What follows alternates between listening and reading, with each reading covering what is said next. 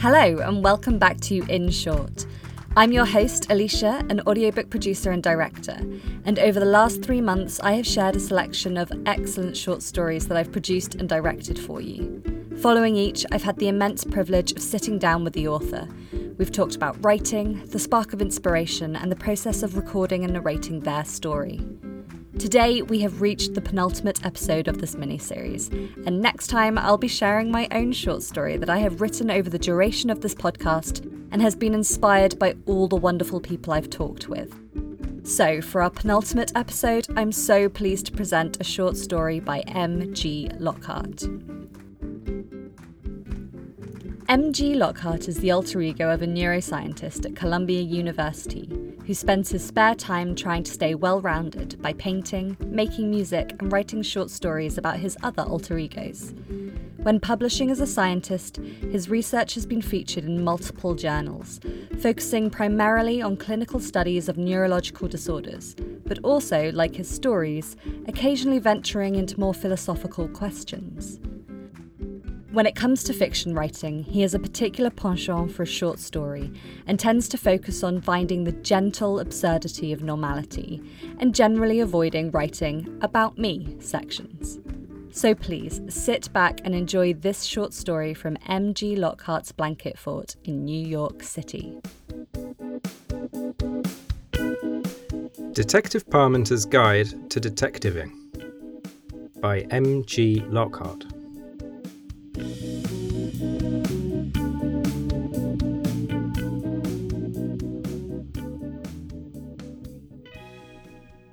He was very busy. Man, was he busy. The sort of busy that was preoccupied by letting people know that he was busy. Only the freshly polished doorknobs in his apartment gave the game away. In fact, mused Saul, the shinier the brass in one's apartment, the less busy they must be.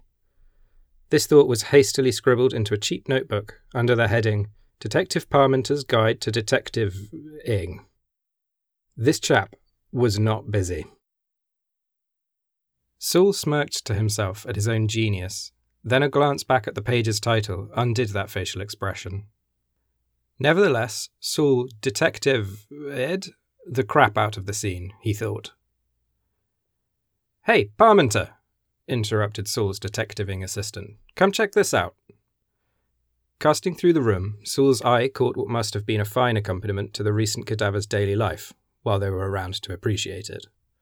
The city view out the window was painterly, even in the dull weather of a November Tuesday. Then the same eye caught his assistant, Geoffrey, stationary, facing the wall in the inane manner of a cat. In much the way that the city out the window crept into amateurish stories as a character in its own right, scoff, Geoffrey really captured what it meant to be simply part of the scenery of any story he was in. Pausing briefly, striving for somewhere, he hoped, between nonchalance and gravitas, Saul spun toward the bedroom of the condo and deftly sidestepped the little flags and chalk markings between them. The dance of the crime scene was chapter two of his magnum opus inside the notebook. Geoffrey was a man of few words, and his exclamation had invaded Saul's preoccupation. Saw this painting. Thought it might be useful for you to see, boss. Ah. Geoffrey's cat like tendencies ended prior to subtlety. This was not a clue per se. No, Saul had simply, very unwisely he now thought, let his guard down after a particularly odd case and, over a previously very full case of wine, introduced Geoffrey some three weeks ago to his habit of finding muses in the dead. He shouldn't beat himself up, of course. He longed to exhibit his work. It represented a solid two decades of his life, but he always let the delicacy of his subject matter talk him out of it. Not to say anything of the question of consent, nor dignity. Would he need to get the estate's permissions to exhibit portraits of recent murder victims? Not that he painted them grotesquely, mind. No, he painted them with vivacity in full flow of life. He found this study of their face a compelling aid to his detective work, in order to deliberate on their personality and their putative daily life, in a sort of meditative fashion. A person's choices were etched onto their face, Saul thought with full earnest and zero abash. The end of chapter two could have been how to deftly sidestep noticing a cliche, if he weren't so talented at it. Just thought, given the state of the poor lad's face, this might be of some use, boss. A lesser detectiving partner would have let that statement hide under the guise of a question. Saul liked that about Geoffrey. It was a poor, and oddly common, quality of a person to still mince words in the presence of death, in his opinion. In the hands of another narrator, perhaps the fat detective Saul Parmenter didn't know the difference between decorum and decor until he found himself comfortably in his twenties would have been more pertinent. Wonderful. Thank you, Geoffrey. Saul dropped the words out the side of his mouth while the other side of his brain sped on. But in reality, his following, That's of most use, good spot, was somewhat genuine.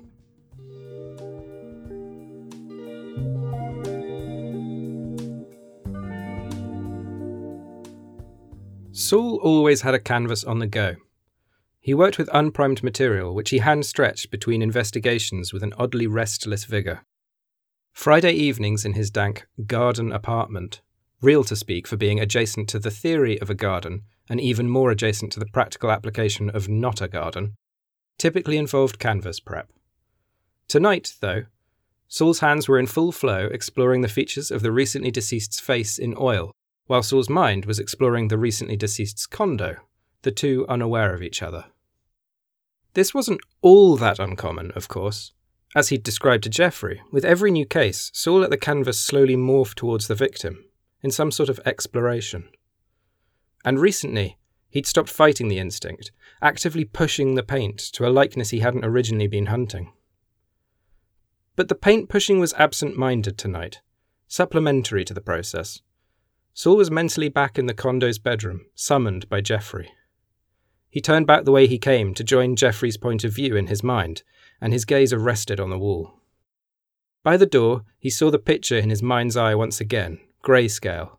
The vivacity and youthfulness of the man now draped and discarded some three feet the other side of the wall somehow slowed his step. It was as if his own mind were clockwork, synapses left vacant while his feet were stationary. Brain like train station in middle of night, scribbled his hand, jump starting the rest of him. Sometimes only way to let new thought in is to chivvy along the last one out the station. This was underlined despite the imaginary train station's simultaneous role as being both too busy and too empty, much like its author's mind that Tuesday.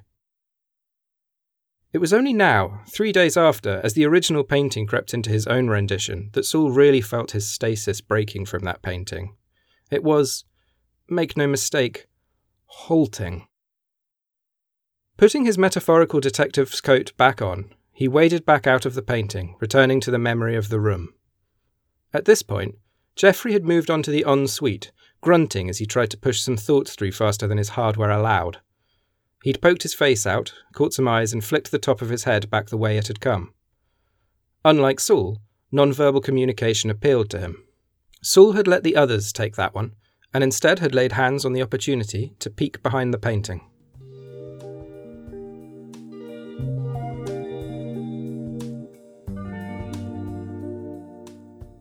Paint streaked across the cheekbone, jarringly brought to a halt under the canvas eye as Saul swallowed a dose of swearing, inhaling the words out of habit.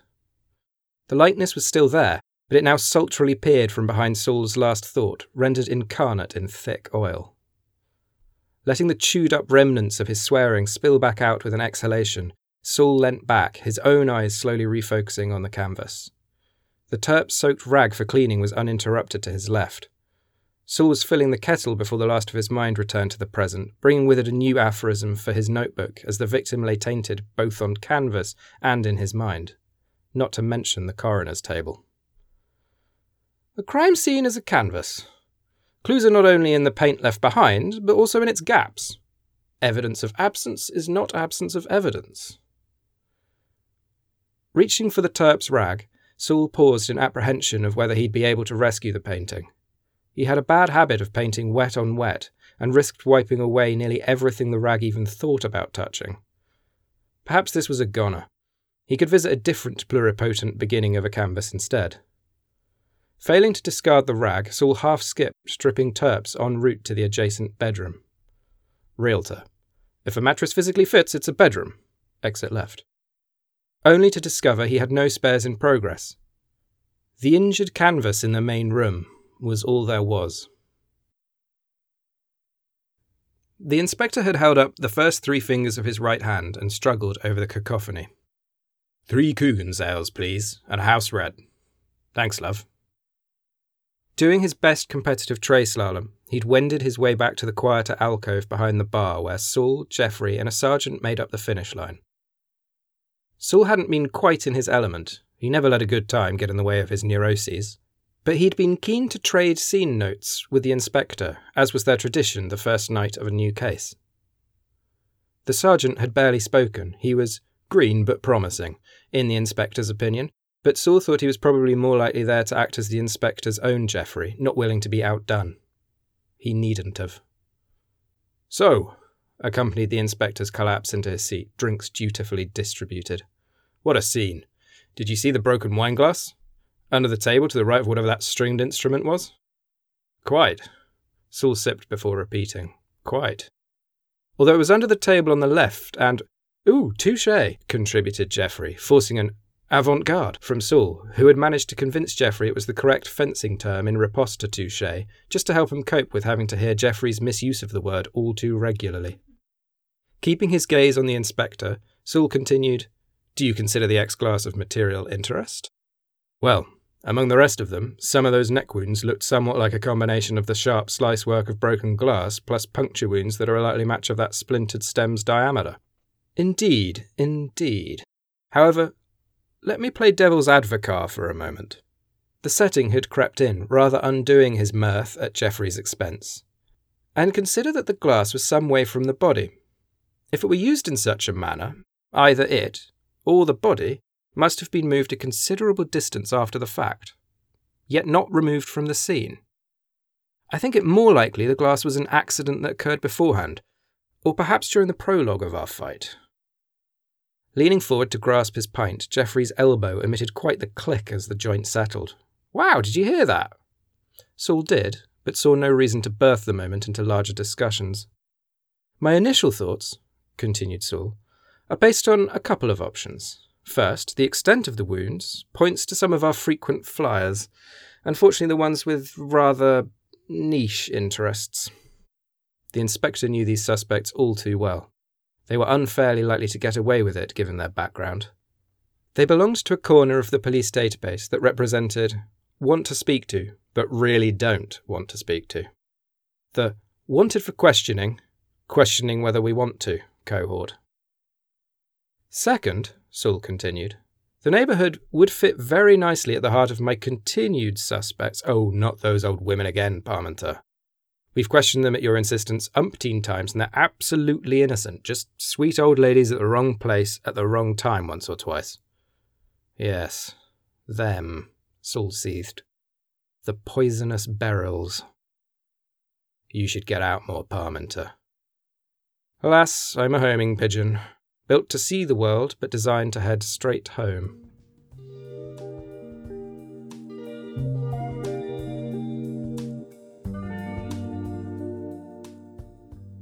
Terps shone on the hardwood, doing a grand job of guiding Saul back to the canvas, like carefully laid crumbs, despite his not noticing them.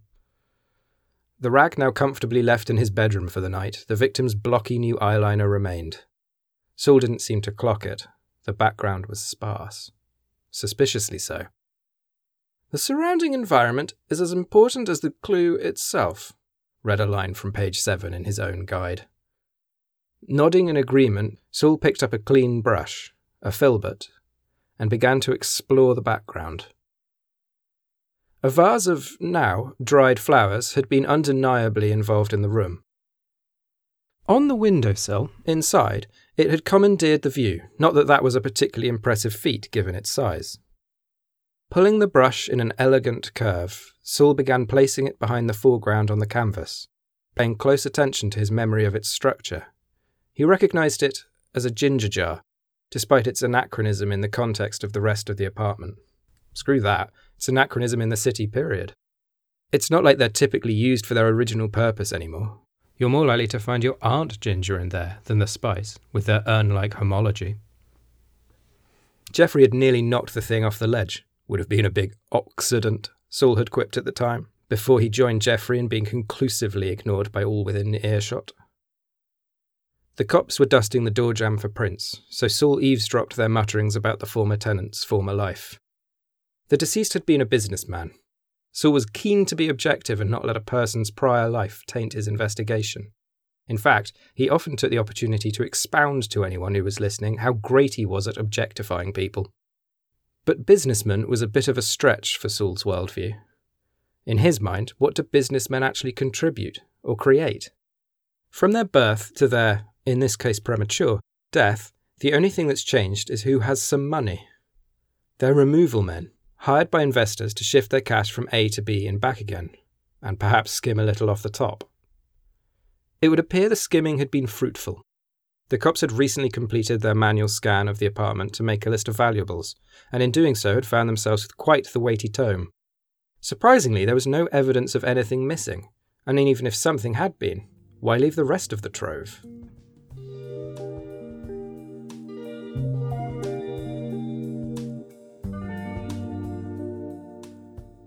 Saul found he'd introduced not just the ginger jar to the background, but various valuable ornaments, doing their best to highlight his difficulty with capturing a shiny metal surface in oil paint. His routine bottle of curacao, a feature in all his paintings. He wasn't sure they quite worked, but he'd learnt it was a good thing to include, something to do with light and dark. And curiously, a small facsimile of the original portrait, in the depths of his own portrait in progress. What a strange contribution from his absent mind, thought Saul's slightly less absent mind, prompting time for a break. Counterintuitively, read the first line of a recent edition to Parmenter's Guide, when looking for information buried deep in the crime scene, it is oft best to search elsewhere. This thought was more cryptic than it needed to be, boiling down to have a change of scene, but it wasn't a bad one, and so Saul took the advice and headed out to replenish supplies. The lack of blank canvases had begun to burrow an unease, the stress of knowing there was no restarting.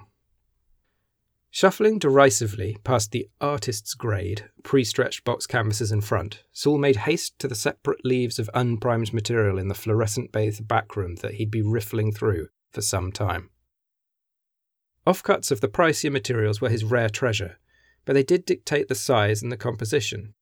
The detective's budget alternative afforded fewer restrictions in their sail like vast sheets, but that was never not an option, cheapening it even if it were nearly unilaterally a better choice. Saul found his mind casting back over his recent portfolio, their shapes and sizes, some a result of materials, others a consequence of conscious design. But despite his anxiety over supplies at this moment, not one had been subjected to a do over. Each painting, each subject, flowed with ease from initial outlines contained in their varied borders to complete recognizable clients. Canvas rolls having been slid very neatly beneath his unmade bed, Saul was once again face to soon to be face with the decedent's portrait. Features had been slathered on and carved out with his palette knife. The subject's life lent itself to the exorbitance of thick slabs of oil. One slice of bare, raw canvas was visible, however, cascading from near his temple, sliding past his eye, coming to rest just above the cheekbone, near the ginger jar. A distinct scar. Only, the body hadn't exactly been left in a condition to find this likeness. At first glance, it had been tricky to work out which side of the head would have been home to the face, let alone shown any evidence of more subtle features. Saul flicked his eyes to his replica of the portrait from the crime scene hiding in the background. No scar. Of course, perhaps he just hadn't incorporated it, given the size of the reproduction here.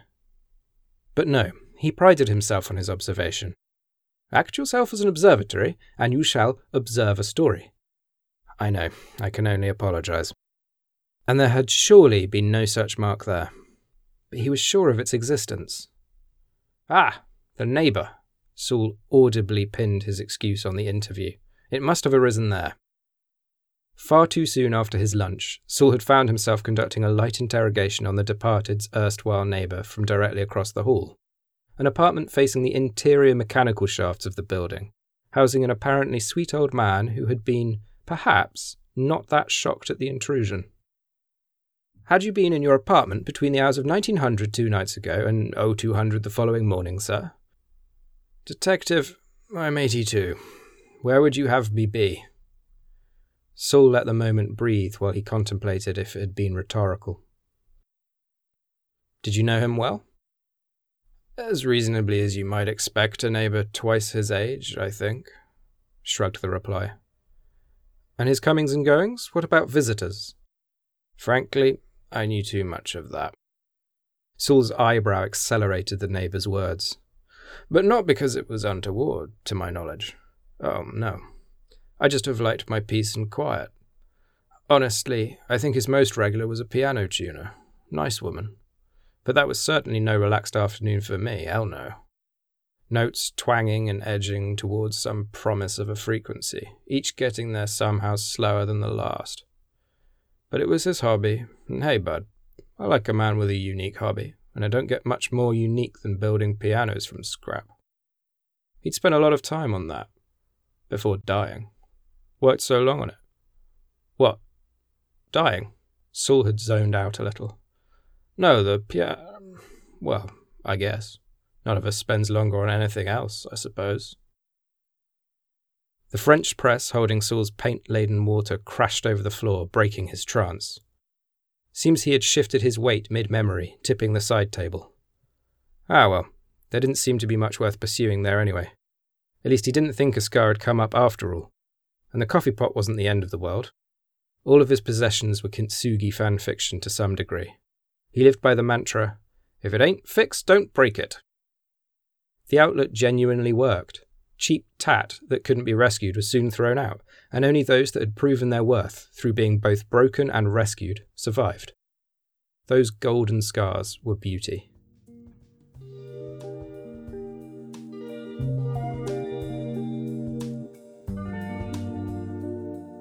The most interesting thoughts are more buoyant after midnight, came a thought after midnight. Always coming up when people to discuss them with wish to sleep, resulting in a brand new section in Saul's guide as the notebook pages threatened to run out. The lack of sounding board didn't actually bother Saul too much. His assistant, Geoffrey, was of course ideal as someone to bounce ideas off, being himself a blank canvas in Saul's opinion. But these moments of thought embedded deep into the dark after others were in bed, were soothing. Briefly. It seemed he found melancholy in bliss, always fearing what could be lost, as if his emotions wrapped, coming full circle, teaching him not to pursue too much happiness. He should have noticed the inherent rhythm in these emotions by now. That morning, Saul had slotted his completed portrait into the last shelf of the drying rack before heading to the precinct to file away his final deductions for the case. Inflicted by his usual post case restlessness, he finished adding his new thought to the notebook before flicking back to the front of his detectiving guide. Slowly, at the bottom of the page, he added a new line to his tally, taking the moment to consider all those responsible who he'd helped rehome. The lines now totalled 24. Saul always pictured them behind these little bars he was collecting. Good job he'd just added a new extension.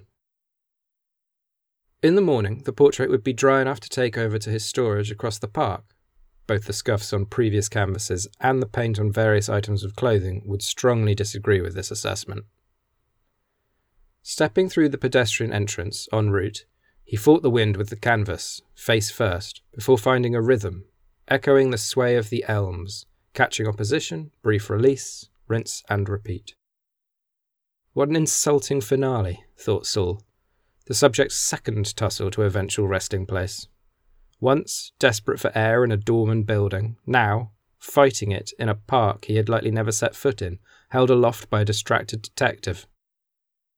Exit pursued by too much to bear, muttered Saul.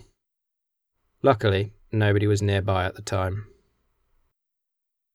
Arriving at his section, the canvas was leant against the door, facing the brightness of the skylight, while Saul unlocked the shelving unit before being slid into the darkness. With irritation, Saul noted he'd need to shell out for a whole new unit after the next painting, with each unit bearing five shelves and each shelf comprising five sections, with now only one left empty. Oh, curious, explained Saul to his captive audience of unwilling painted participants. One for each case. I'd have thought I was a more prolific detective than painter. A recollection of a statement from Geoffrey pulled him back into his final visit to the most recent scene. Can't wait to see your rendition, boss. He had been oblivious to the conversation surrounding him, unaware that his attention had been focused on the removal men taking down the portrait until Geoffrey's voice had pierced his trance. Clearly, Geoffrey had clocked his gaze.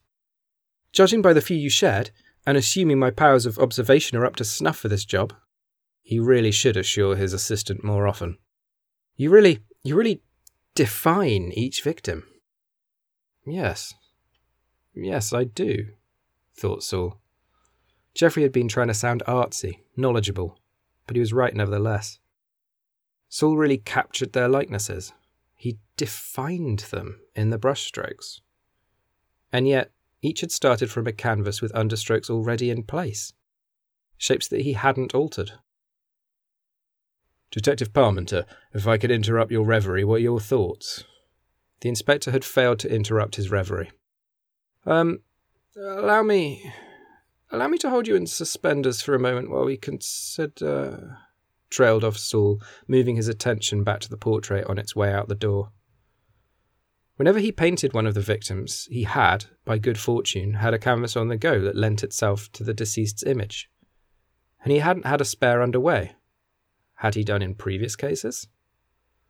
The cold reality reached him fractionally before the cold, polished concrete of the storage facility floor. Surely. surely not. Detective Saul Parmenter thought of himself as a man of science and couldn't bear entertaining such a novel, bizarre idea, somewhat missing one of the core tenets of actually being a scientist. He hadn't simply not had spares on the go during the cases. He'd never done a single portrait that didn't find its likeness in a victim. Here they all were, tallied up like the perpetrators had been in the front of his guide. Saul helped himself up off the floor, brushing off the idea along with the dust. He'd started each of these works days, sometimes weeks before the case, and he'd invariably been called into the cases very shortly after the victim had been discovered, often still warm, not more than a few hours after their demise. There was no way. But the thought troubled him back through the park. He tried shifting it with writing in the following days, but he found working on the Guide to Detectiving raised uncomfortable questions. He even briefly turned to drink, but wasn't very good at it, favouring a late bottled vintage port, which didn't exactly lend itself to wanton excess. Above all, he daren't find refuge at the bottom of a tube of paint. As the days got shorter, so too did his belief diminish that it wasn't his doing, that instead the victims were his.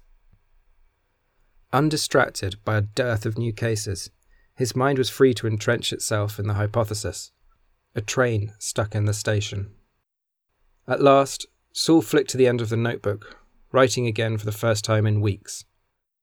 Our culture is built on Stockholm Syndrome. Ask yourself why do we have two words for prodding people in the right direction, suggest and recommend, yet no single word to denote reticence of those suggestions and recommendations? While most would be driven from this entry thanks to its shocking earnestness, eye roll, Saul instead was pulled from it by a call from the front page. Resting his finger at the bottom, he took the moment to consider all those responsible who he'd helped rehome, trapped in his tally. Mid February arrived, still no cases. Detective Saul Parmenter had just let himself back into his garden apartment and was in the process of setting up when the door buzzer interjected. The wrong button. They had been seeking the neighbour upstairs. Returning, Saul paused, taking in his scarred surroundings, his life of golden kintsugi before dipping the brush, a filbert, in the cerulean blue hue and outlining a three quarter profile.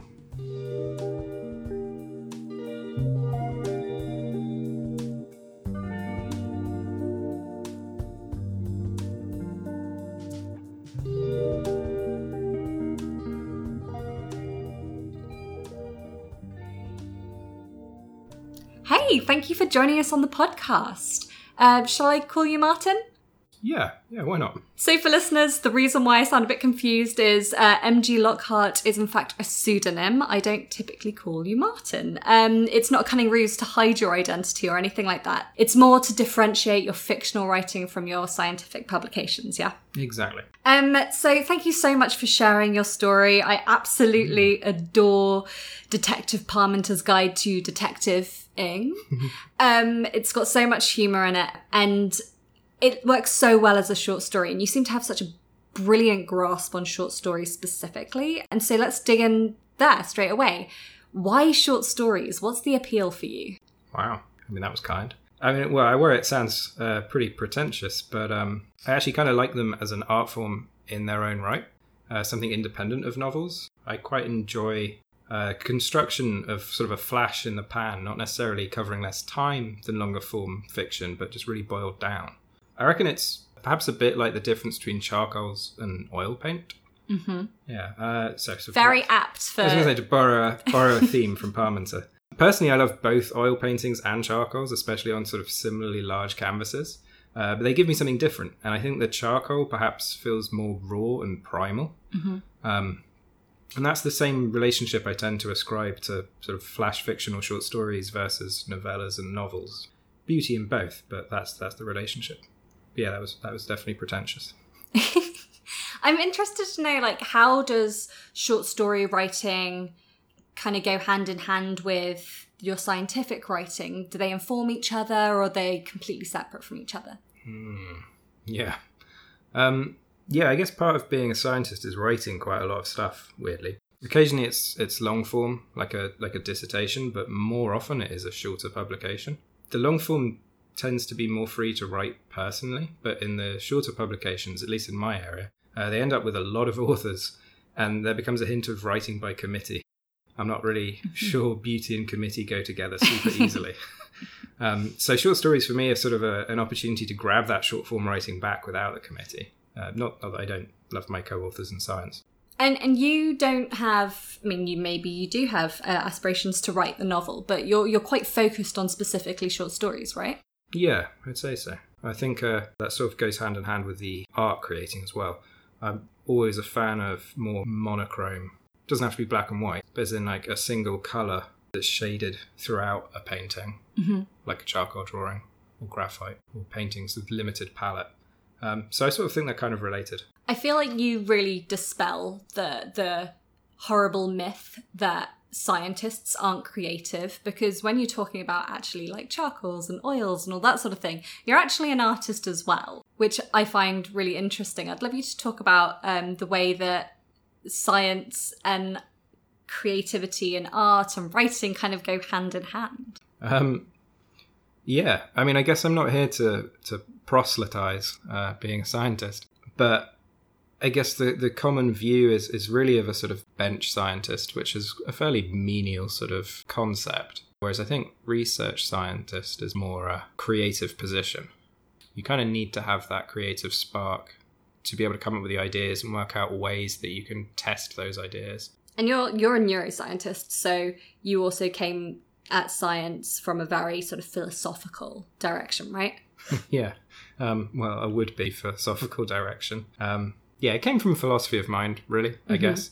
I was mostly, well, I started, my undergraduate was in artificial intelligence.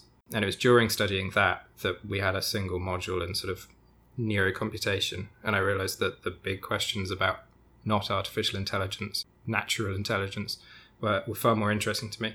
And then just sort of existentialism, consciousness. But these are the big questions that uh, I'd love to answer with neuroscience, but we're kind of not really there yet. Does it feel like you're slightly retreating into the writing world in order to start trying to, you know, answer those questions or present possible answers? Yeah, maybe. Yeah, I guess you don't have to have a testable hypothesis to write a short story.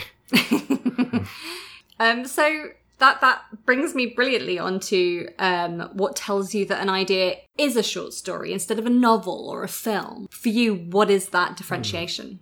Well, I'm certainly no expert at any of them, but I'm even less an expert in novels or films. Uh, so I guess I'm not super well situated uh, to have an opinion on that one. But I guess the the novel versus short story at least boils down to the same concept with the charcoals and oil paints from before. And it's whether the sort of situation feels like it needs to be richly filled in, Mm-hmm. um, or if the concept can exist as just the bones and still work. As for film, uh, maybe come back to me in five years when I've naively tried to write a screenplay. Everyone has to go through through that Yeah. process, right? Everyone's got like a screenplay, a novel, or a half-started novel, or something like that. Um, and I know you say you're not an expert in it, and I think this goes to a conversation that's regularly had in the writing community: is at what point are you a writer? Um, I mean, I know you haven't been writing since age five or anything like that. Um, so, so how do you kind of navigate that yourself? Do you do you think that you're not a writer? I think you're a writer. I love love your writing. Yeah, I guess I would say I'm not a writer. Um, not done it enough yet. I guess it's kind of similar to the question of when you're a New Yorker. and I think uh, I think as a writer, um, I, I haven't uh, been spat on on the writing subway yet. So not officially a writer. or you haven't cried on the subway. Yeah. I think it's one or two, right? um, so how how do you go about generating your ideas? Are there, are there any themes that typically thread through it? Any influences? Um, generating the ideas, I think, uh, is by discarding a lot of them. I guess. um, I do think the better ones might be accidental, uh, really, or perhaps I just enjoy them more because I didn't work so hard to think them up. Oh, um, so I'm happy to devote more time to turning them into something. But in general, I think they stem from finding something odd or a, or a concept amusing. And so it's the meaning or ending that pops into my head, and then slowly characters and the story are added around that. I yeah. Um, I say that, but actually, in this case, um, I realized in some of the previous short stories I'd been trying too hard to like, create a voice in quotation marks. Um, and so Parmenter actually came about because I thought I should have a go at just sort of lampooning a cliche. I thought I'd have a stab at writing just an opening scene. It was going to be left as just that. But then um, a friend sort of encouraged me to keep going and see where it might go. And, uh, well, here we are. Uh, as for themes, um, I guess without doubt, the most common theme in, in my limited cachet of short stories is a sort of um, existential apathy, I guess. yeah. I quite like an ending being a bit like we've built to something grand, but then the apathy of the universe just sort of steamrolls on and nothing really changes, or something something that you'd expect to be an important moment sort of dissolves, becomes not much. Yeah. It has that, yeah, absolute a sense of grandeur. I mean, I've I've read a couple of your other short stories, and you say in your like small collection, but let's talk like there's about five completed. Maybe that you wouldn't share, but Yeah, maybe. Yeah, yeah. Um, a couple that I would say work in the same uh, collection as Parmenter. So I mean, I, I've been working on the same short story for literally this entire podcast and the years leading up to it because I find them really difficult to, to write. And you managed to to bring them out. Um, but yeah, so themes of existential dread um, and sort of that, yeah, again, hand in hand with philosophy, the neuroscience, the AI. And yeah, any any influences, where do you sort of draw inspiration from? Well, this one's, I think, kind of a weird one, interestingly. Uh, so that, that stab at writing an opening that turned into Parmenter, I was originally just playing around with trying a style like Douglas Adams or Terry Pratchett. Um, not not that I ended up going that way, and not not that I think I'd be anywhere near capable of either of their voices anyway. Um, but I do think channeling both of them a bit when I was just getting started on that really helped me find a more natural voice in this one over some of my initial attempts at short stories. Um, but then, I mean, I guess that's just sort of like the style of humor. For influences on thoughts and ideas, I guess sort of like the old classics. You can paint me as that cliched wannabe philosopher who's obsessed with Albert Camus. Um, love, love his writing, and then also very much so Zen and the Art of Motorcycle Maintenance. Uh-huh. I think the writing style in that, as well as the ideas, sort of translate a little bit to what I want to try and do in these short stories, especially from a philosophical aspect. Um, as for short stories in particular, I, I, I really like E.M. Forster's, much more old style. Um, but especially the other side of the hedge because I think I think those are masterclasses of um, the short story as a separate art form in Hmm. their own right, Mm-hmm. um, as opposed to being just sort of a playground for ideas. Yeah. Um, and then weirdly, I'm also a really big fan of autobiographies, as long as they're written by someone interesting. um, Caveat. yeah.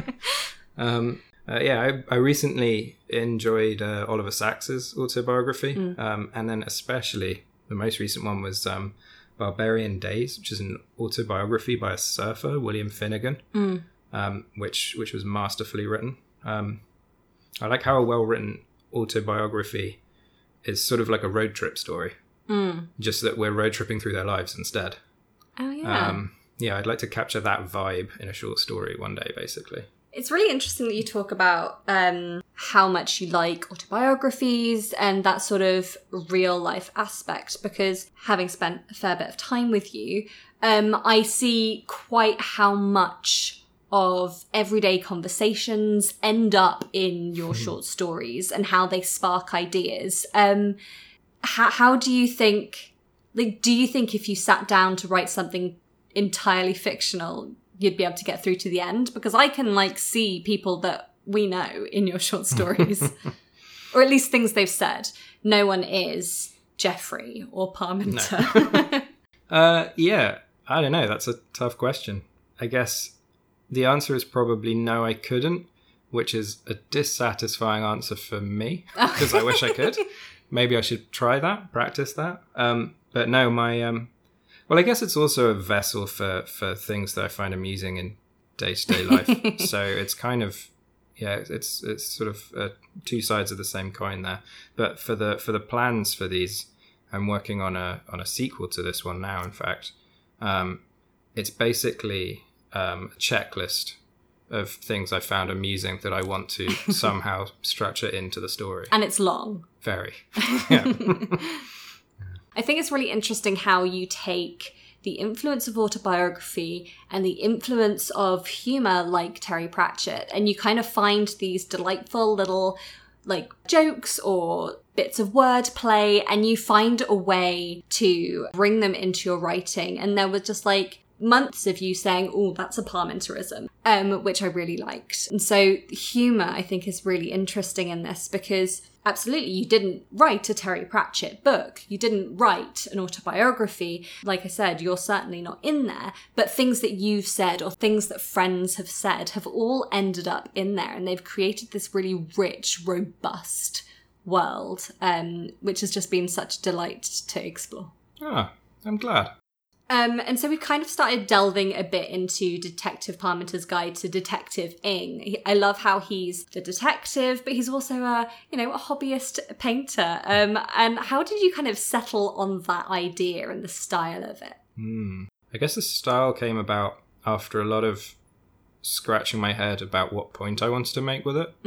Uh, as I said, it started off as just sort of a jokey attempt at an opening that I was never going to pursue.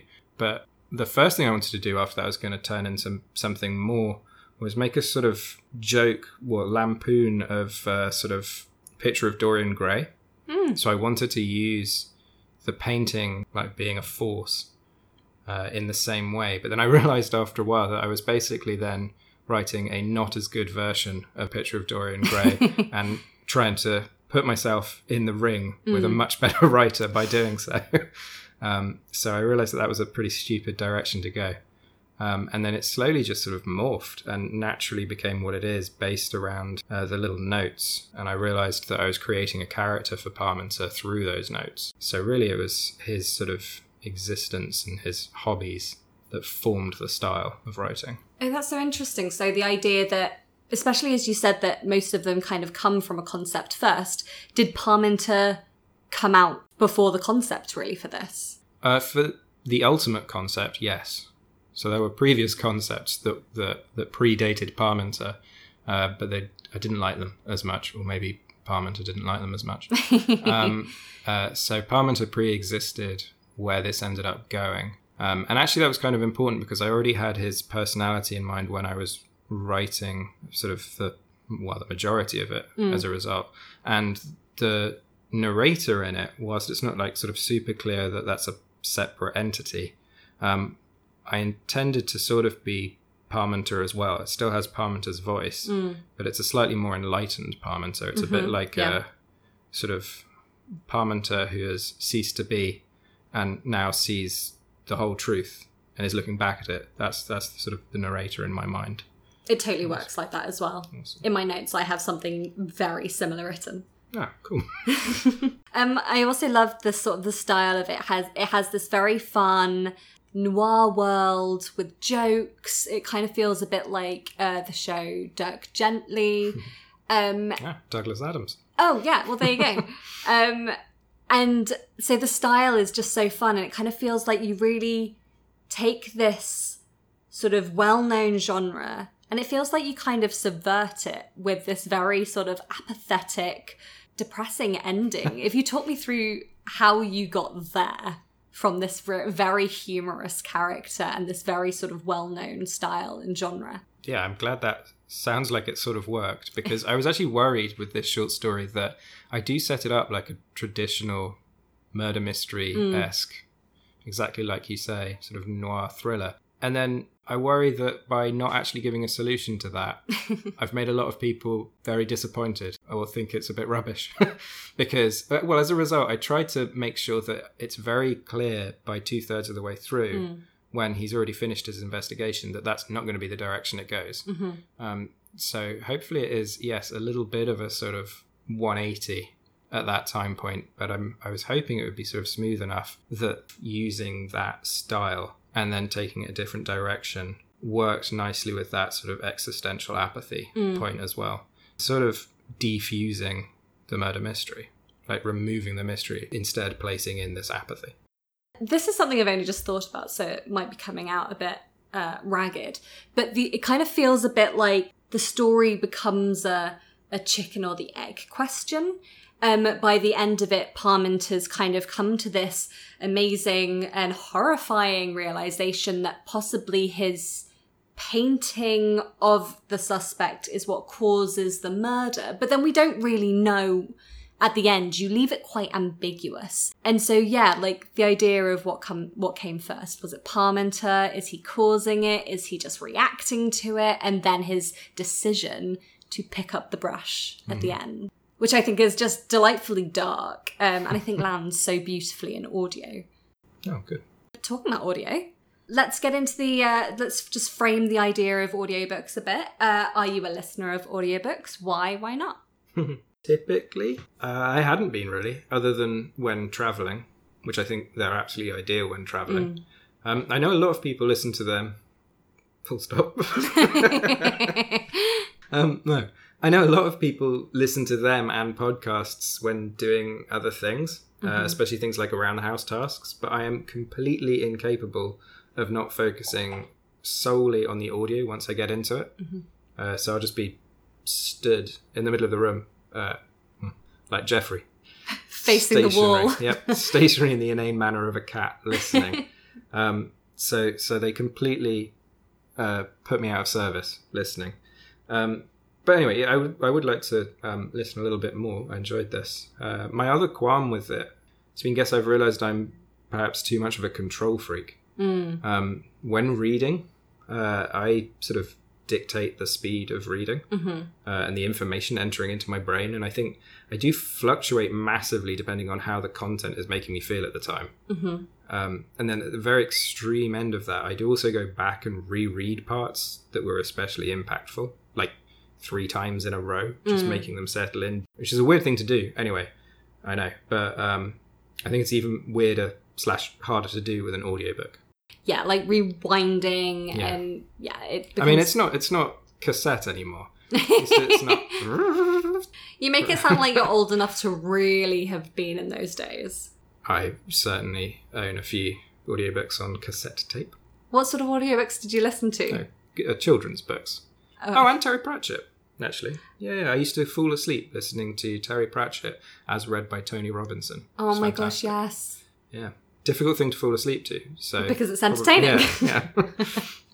Okay, cool. So let's um, get into how it was recording your story. I know that you were a little bit skeptical about the whole performance aspect of it, but also you're a bit wary of how the wordplay or jokes might translate to audio. Um, so let's talk a bit about the technical and then we can get into the uh, sort of artistic uh, interpretation of it.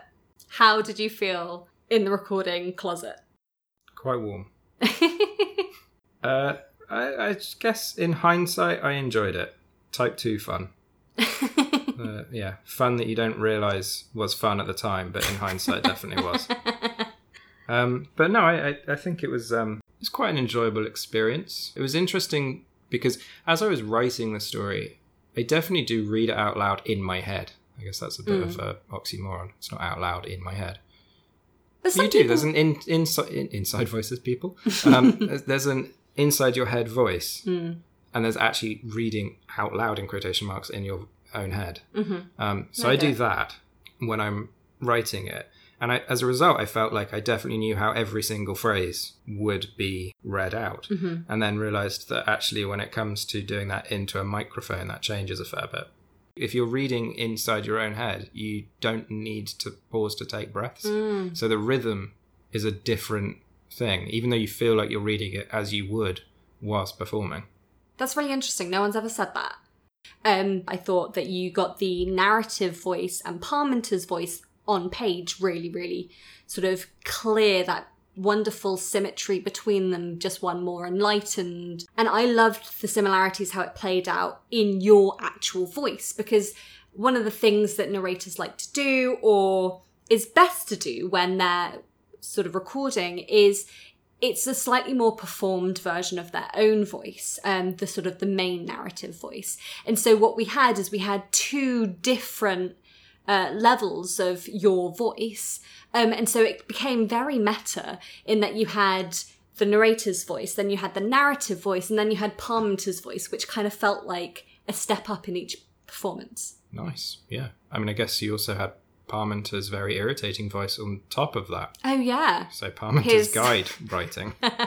Yeah, yeah. and it kind of feels like with that sort of symmetry between all the voices, uh, maybe the narrative voice was actually a type of Parmenter writing their account of a story.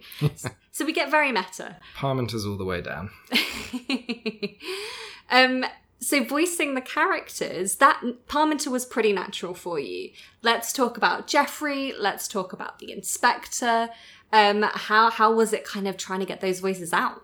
Yeah, I like how they ended up sounding. hmm One of the things I did in this story was I haven't really given any defining features of where it might be, what time Mm. period, anything like that. Um, so I tried to make it so that it was completely free of that, so anyone could, anyone reading it or listening to it could sort of picture their own city or wherever they wanted to. Mm. But that said, there's quite a few word choices and layouts of Mm. things um, that makes it North American. Um, so in my head, I already know what these characters sound like with American accents, not my British accent. So that was kind of weird. Were you tempted to do an American accent and try and put it all the way through? Well, yes. Tempted, but not convinced that you would be able to follow through. I reckon I'd have been able to maintain it throughout the entire thing, but it would have been a very steady level of embarrassing. um, but I think you did really, really well with with voices, getting some really convincing characters that weren't difficult stereotypes, which I know you desperately wanted to avoid. Yeah. I do, yeah, I guess the inspector is the one who's most dangerously treading close to a sort of stereotype. But I think that works for for his very brief appearances in this story. And I think also because I, I talk a lot on the podcast about how I always desperately want to avoid stereotypes myself.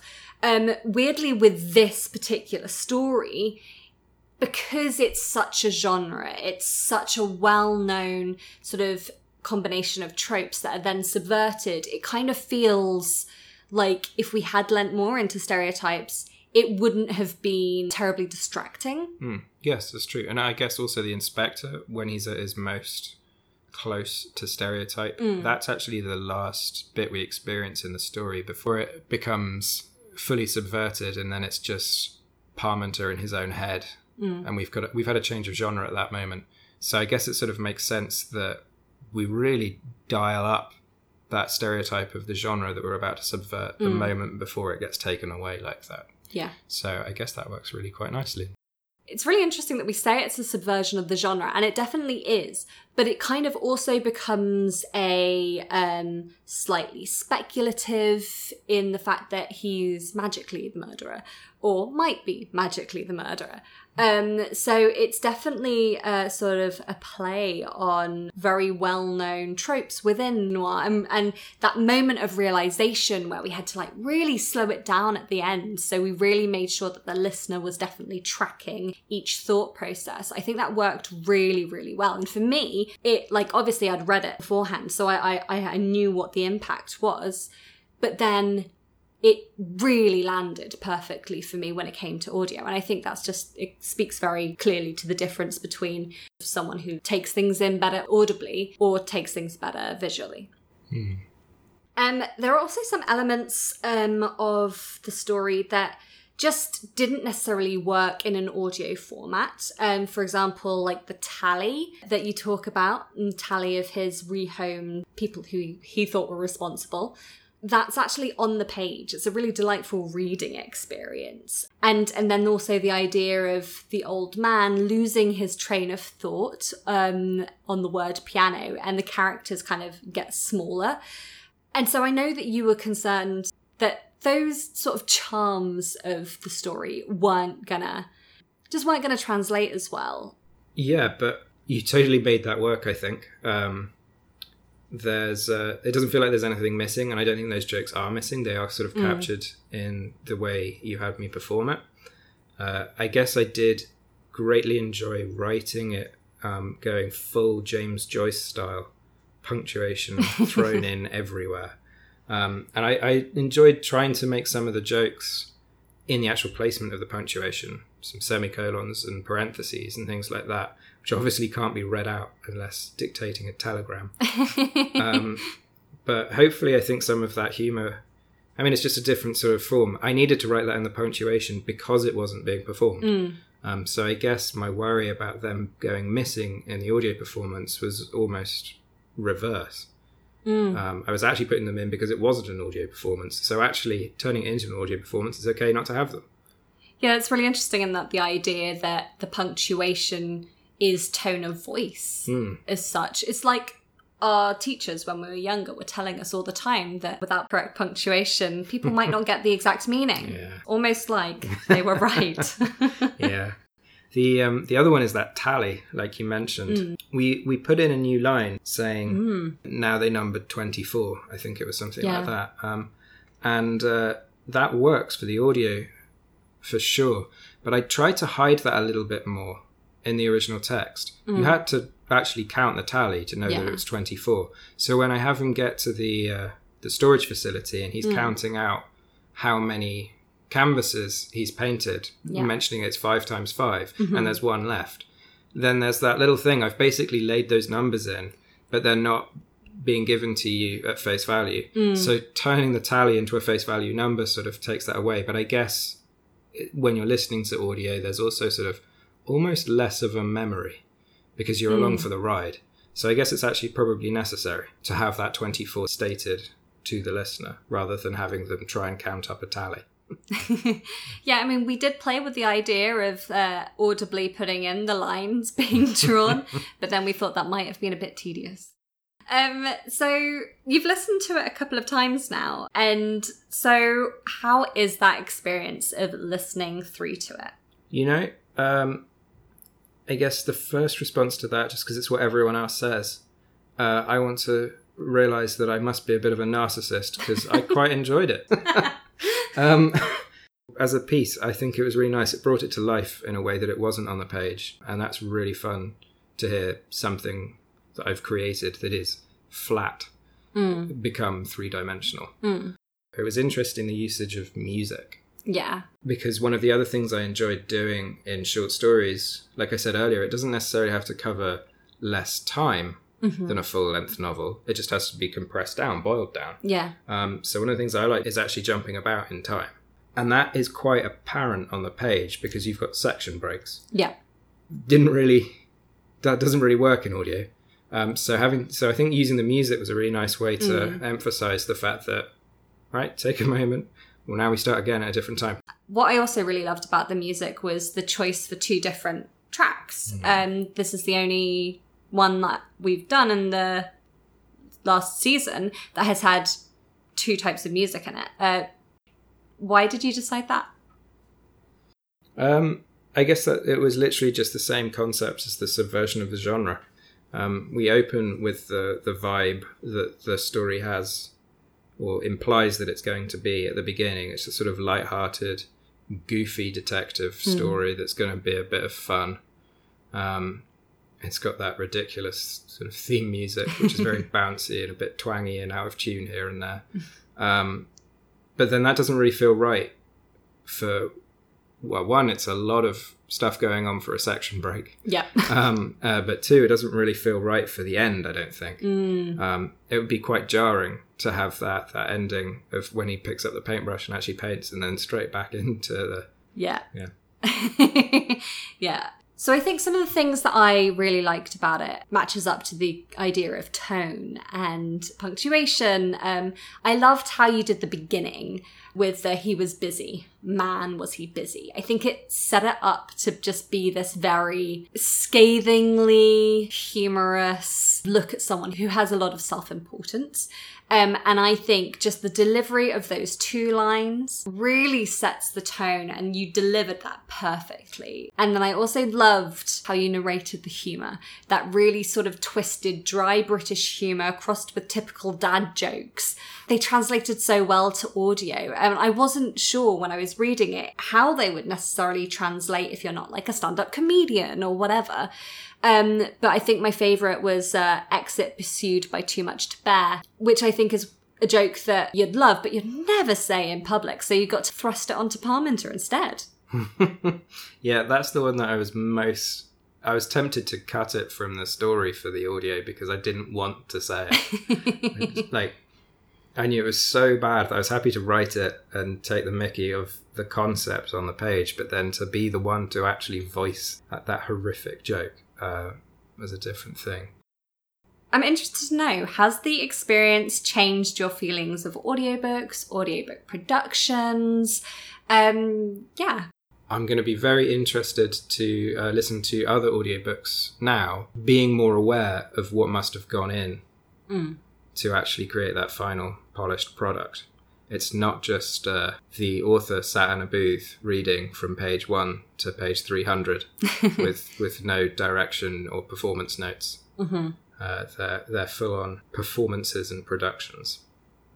Great. It's really nice to hear that people don't think it's just a one take wonder. That would be magical and a much cheaper way to uh, put audiobooks together, I'm sure. Um, so thank you for having this chat with me today. Um, where can listeners find you if they want more? Uh, I guess because it's a pseudonym, uh, I don't really exist. Uh, but maybe in the future, after this, I will be compelled to set up some online accounts under MG Lockhart. Or maybe uh, Parmenter, Saul Parmenter, will set up a Twitter account and we can hear his very odd musings. Yeah, that's a good idea. Great. Well, thank you so much for joining me. Oh, thank you. Thank you for having me.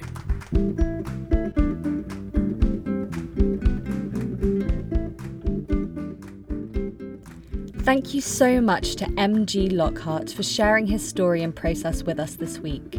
Thank you to Teddy Merricks for the music and logos, and thank you, of course, to you for listening. Like I said at the top of this podcast, the next episode is the finale.